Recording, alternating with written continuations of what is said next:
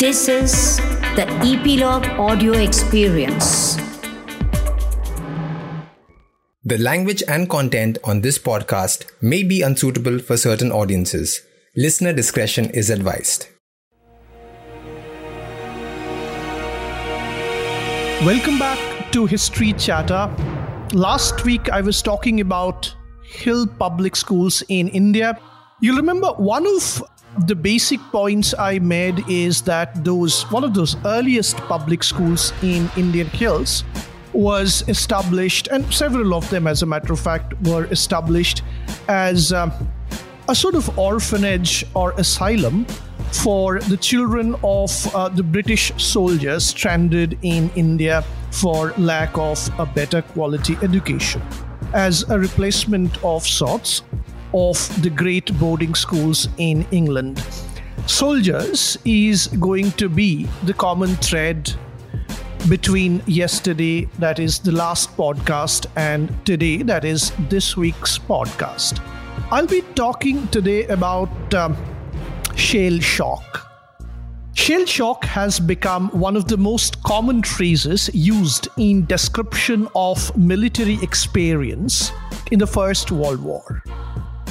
The Southborough Committee of 1920 attempted to define it as, and I quote, an emotional shock, either acute in men with a neuropathic disposition or developing as a result of prolonged strain or terrifying experience. The final breakdown being sometimes brought about by relatively trivial cause or nervous and mental exhaustion, the result of prolonged strain or hardship. Unquote. The term was first used in academic circles in an article in the journal Lancet in February 1915. It was um, the invention of Charles Myers or Myers, who had been trained in psychology and later was co opted into the Royal Army Medical Corps, or RAMC, to act as consulting psychologists to the army in France during the First World War, and I shall shortly come to that. Typically, Myers distrusted and disliked the military medical men. He regarded them as hostile to research and mental breakdown. Be that as it may, he quickly became experienced in the treatment of shell shock. By July 1916, he had seen over 2,000 cases and was soon arguing a case for specialized hospitals. He was quick to admit that shell shock was a misleading term, as soldiers could suffer mental breakdown without any physical proximity to bursting shells, to the stress of battle alone. Myers introduced, um, of course, uh, he could not do without it, he introduced class analysis into his diagnosis. Officers suffered neurasthenia, while ordinary soldiers experienced hysteria or trauma. Here's what he had to say, and I quote The forces of education tradition, and example make for greater self control in the case of the officer. He, moreover, is busy throughout a bombardment, issuing orders and subject to worry about his responsibilities, whereas his men can do nothing during the shelling, but watch and wait until the order is received for an advance. So Myers believed that neurasthenia in officers was a mental and nervous disorder due to exhaustion, creating acute irritability, loss of confidence, depression, headache, giddiness, insomnia, nightmares, loss of appetite, loss of memory, loss of concentration, and finally, paranoia.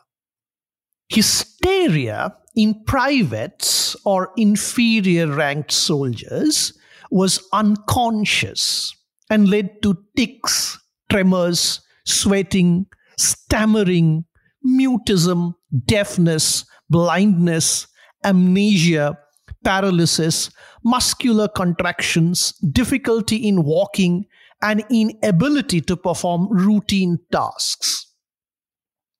Well, there were other symptoms too. Men were haunted by a past they could not forget, by memories they did not want to remember, but which intruded both into their waking and sleeping hours. Some became impotent. Some soiled themselves. The age group most vulnerable to shell shock was between 18 and 25. To be frank, the early medical attitudes, and it happened especially because um, it was manifest during a war. So the medical attitudes um, necessarily, almost invariably, was hostile. There was a constant suspicion of malingering and of letting down the comrades. While there was sympathy with military ordeals, that military ordeals could create such symptoms, there were also contempt, mostly contempt, for the lack of willpower and self control. What these men needed, some of those doctors said, was stoutness of heart. The most reactionary witness was Lieutenant Colonel Viscount Gort, who bluntly said that shell shock, and I quote, must be regarded as a form of disgrace to the soldier. Unquote. The sheer scale of psychological problems was very disturbing for the senior officials. Mental issues uh, were first observed during the retreat from Mons in 1914, but they escalated in later campaigns. So uh, there was Sir John Collie, who was then considered an expert on malingering, made a credible estimate that 2 lakh soldiers were discharged from active service due to mental problems. In some areas, 40% of all casualties were due to nervous disorder. On the Somme, from July to December 1916, 16,000 cases of shell shock occurred in the British Army alone. By 1918, the government was providing medical care and pensions for over 4 lakh disabled soldiers and sailors.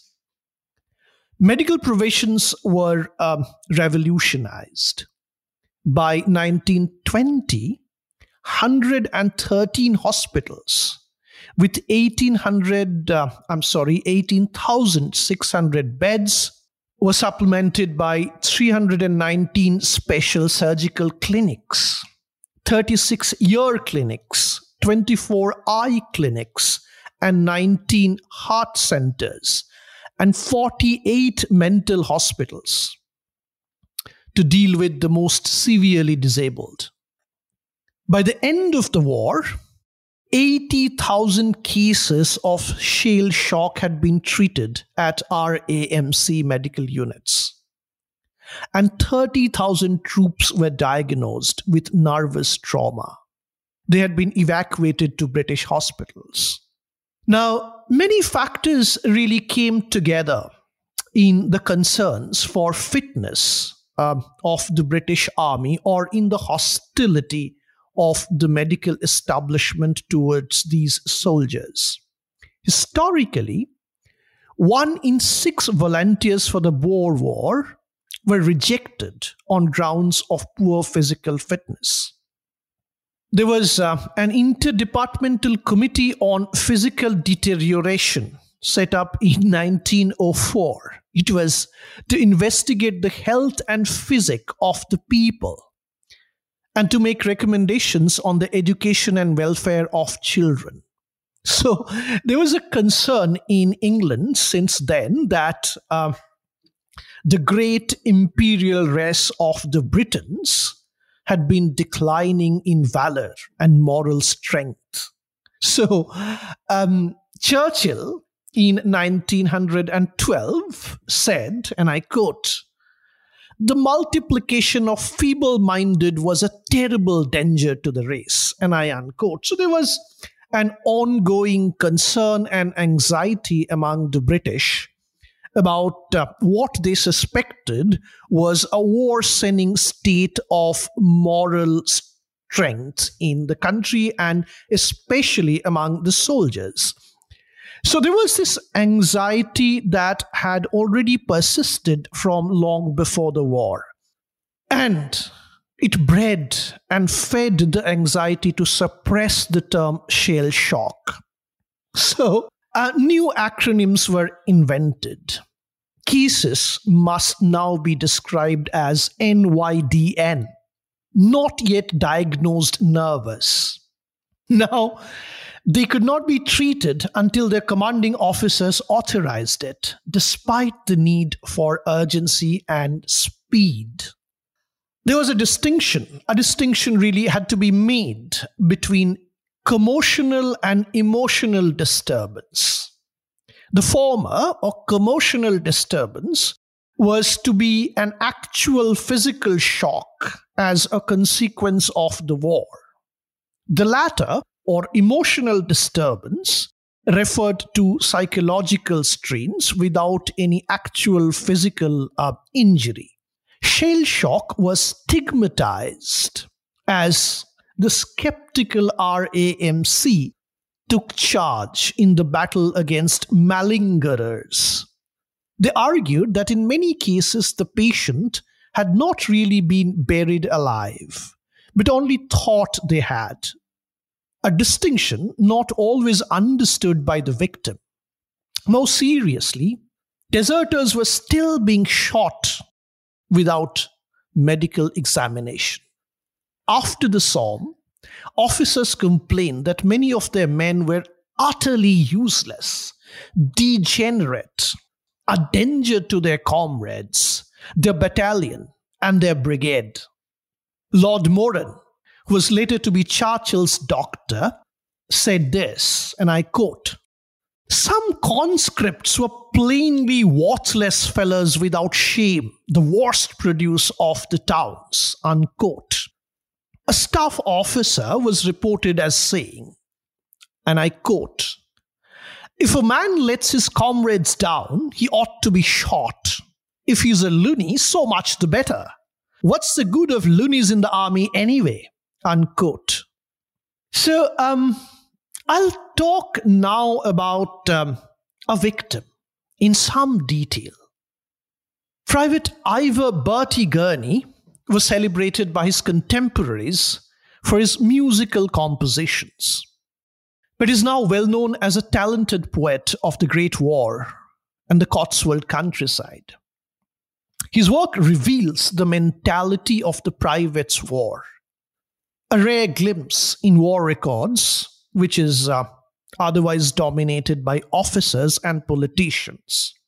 He came from a humble background and must have been a brilliant student. He attended the King's School, Gloucester, and won a choral scholarship to the Royal Academy of Music.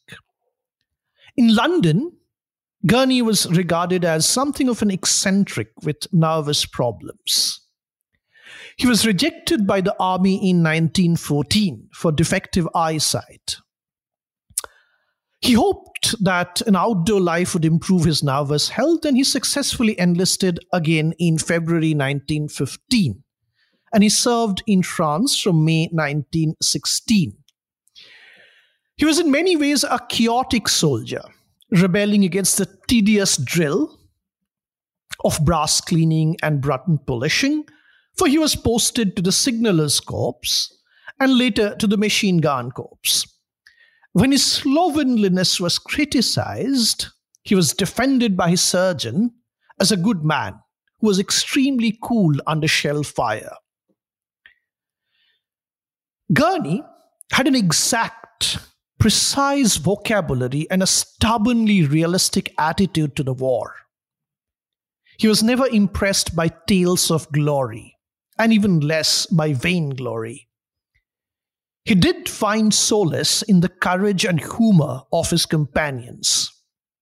Simply praising them for paying the price that must be paid. He also appreciated the people and the landscape of France. The titles of his poems and his first lines usually set the exact tone for his themes. He was a well read man. His early work is a reaction against the patriotic fervor of many other contemporary poets. He was devastatingly honest, even admitting to disobeying orders, which could have led to a court martial. Here's one of his uh, most remarkable poems about the state of mind of a soldier going into the trenches. It's called Ballad of the Three Spectres. And I start. As I went up by Ovillers in mud and water cold to the knee, there went three jeering, fleering spectres that walked abreast and talked to me. The first said, Here's a right brave soldier that walks the dark unfearingly. Soon he'll come back on a fine stretcher and laughing at a nice blighty. The second, read his face, old comrade. No kind of lucky chance I see. One day he'll freeze in mud to the marrow, then look his last on Picardy. The bitter, the word of this first twin, curses the third spat venomously. He'll stay untouched till the war's last dawning, then leave one hour of agony. Liars, the first two were, behold me, at sloping arms by one, two, three, waiting the time I shall discover whether third spoke verily. Sadly, Gurney had anticipated his own fate in this poem. Twice wounded, in 1917 he spent time in various military hospitals in England. He was discharged from army in October 1918 and returned to the Royal College of Music, but could not concentrate. He returned to Gloucester with a small disability pension. A very small pension indeed. And in 1922, he was diagnosed as uh, suffering from paranoid schizophrenia. His brother Ronald had little patience with uh, or understanding of his problems and committed him to, to Barnwood House, an expensive private asylum on the outskirts of Gloucester. Gurney hated the regime there, feeling that he was virtually in prison. Worries about his sanity grew when he revealed that he talked with Beethoven. Gurney felt that his service in the army deserved reward, and he was bitter when his request for a full pension in October 1918 was denied on the ground that his condition had been aggravated but not caused by the war. He was denied the material independence, in effect, to write music and verse because he had claimed, untruthfully, that his state was due to shell shock. Instead, he was subject to electrical treatment. In March 1925, he wrote from Dartford Mental Hospital. The pain of a 12 hour day in a ward is great. In 1917, Myers had been asked to find out how treatment for shell shock in England was progressing. By April 1916, more than half of the 24,000 cases that had been sent back had ended up in general military hospitals, with no specialist staff and with their notes lost. The cure for rankers or, or inferior ranked soldiers, such as uh, privates like Gurney, was discipline, punishment, and electricity. For officers, it was therapy, discussion, and hypnosis. I'll now mention some detail about this treatment.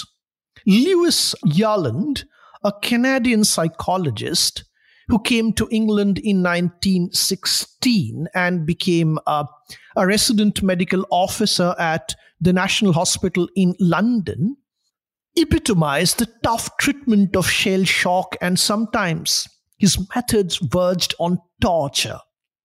And here's a case study. Yealland was treating a 24 year old private for mutism. And I quote The man took part in the Mons retreat, the Battle of Marne, the Battle of Aisne, and the First and Second Battle of Ypres. He also fought at Hill 60, Neuve Chapelle, Loos, and Armentières. In April 1916, he was sent to Salonika, and three months later, while attending to his horses, fell down unconscious. He says, on account of intense heat. For five days, he remained unconscious, and on waking, he shook all over and could not speak. When I saw him nine months later, he was mute. Many attempts have been made to cure him.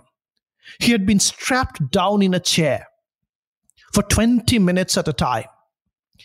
When strong electricity was applied to his neck and throat, lighted cigarette ends had been applied to the tip of his tongue, and hot plates had been applied to the back of his mouth. But all these methods proved to be unsuccessful in restoring his voice. I talked to him sternly about his duty and his family. In the electrical room, lights were turned out and doors locked. The patient was told that he would not leave the room until he was cured, and strong currents were applied for long periods of continuous treatment until he was permanently cured. Now, Yealland cites many other comparable cases, emphasizing his frankness and the direct way he talked to his patients. By 1920, over 20 institutions in England were dedicated to the treatment of patients with mental issues and war neurosis. Hysteria among the rank and file challenged the ideals of male virility, and accepted ideas of masculinity were tainted by suspicions of homosexuality and signs of effeminacy. Public schools' ideals of muscular Christianity, something I spoke about in the second last podcast, the stiff upper lip, self control, willpower in the leadership, and self restraint were weakened as female hysteria spread to men in a mass retreat from battle there was this concern that the British men were turning into women. Tradition, therefore, led to harsh treatment, perfunctory care, and eventual release into a civilian life of frustration and futility. The use of the term shell shock, therefore, had to be given up in 1922 by medical experts. But it was too popular to be removed from public use. Shell shock in the Great War occurred on such a massive scale that it appeared to be a new phenomenon. Both medical and military attitudes were ambiguous, and treatment was haphazard. Inefficient recruiting was blamed on um, the scale of shell shock. Complex class and gender issues were involved, as we heard. Psychiatric techniques developed um, and hopefully more enlightened and liberal views eventually gained weight. It was hoped that improved training might lessen the rate of breakdown, yet the hidebound suspicion and condemnation of malingering persisted, especially towards the ordinary soldiers. Officers were treated with greater deference, and in general, they received more sympathetic therapy. Eventually, neutral terms such as PTSD or post traumatic stress disorder were used after 1945. Another variant is combat stress disorder or reaction. Whatever the name, it seems that fewer than 20% of the soldiers who were diagnosed during and in the aftermath of the First World War were able to return to normal lives. And that, I suppose, is enough to silence me. I'll be back with another episode of History Chatter next week. This is Anirban signing off. Do remember to listen to History Chatter and send us your feedback in your favorite podcast spring applications. See you.